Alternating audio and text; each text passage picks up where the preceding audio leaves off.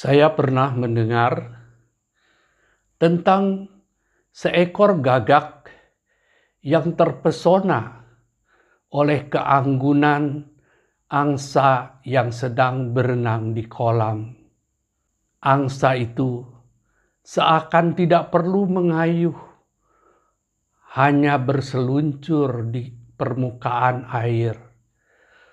Bulunya yang putih sangat kontras dengan burung gagak yang hitam.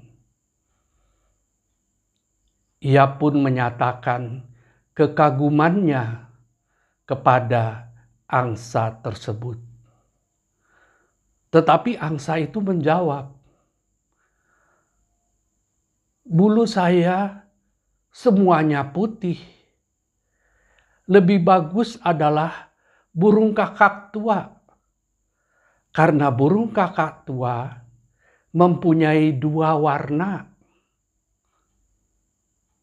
Maka kemudian gagak itu pun menemui burung kakak tua, dan ternyata ia melihat, oh benar, burung kakak tua lebih indah karena mempunyai dua warna.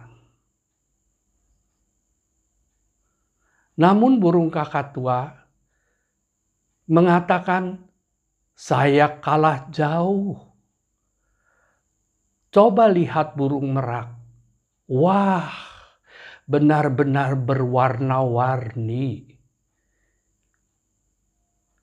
Bergegaslah burung gagak menemui burung merak, dan ia terpesona melihat keindahannya.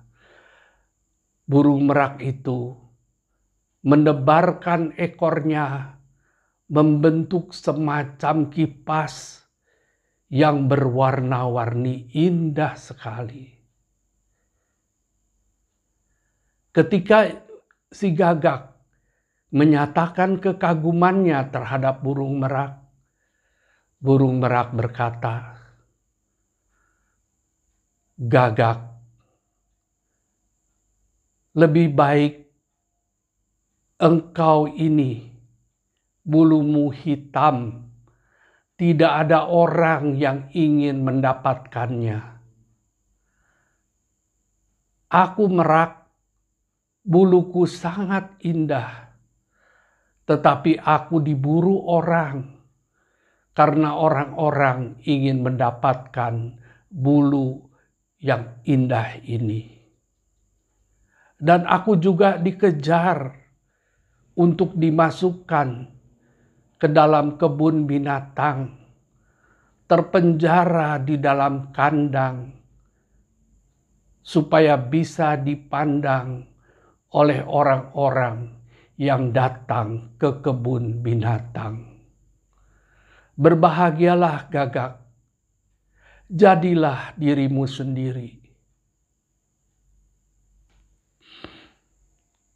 Demikianlah yang pernah saya dengar.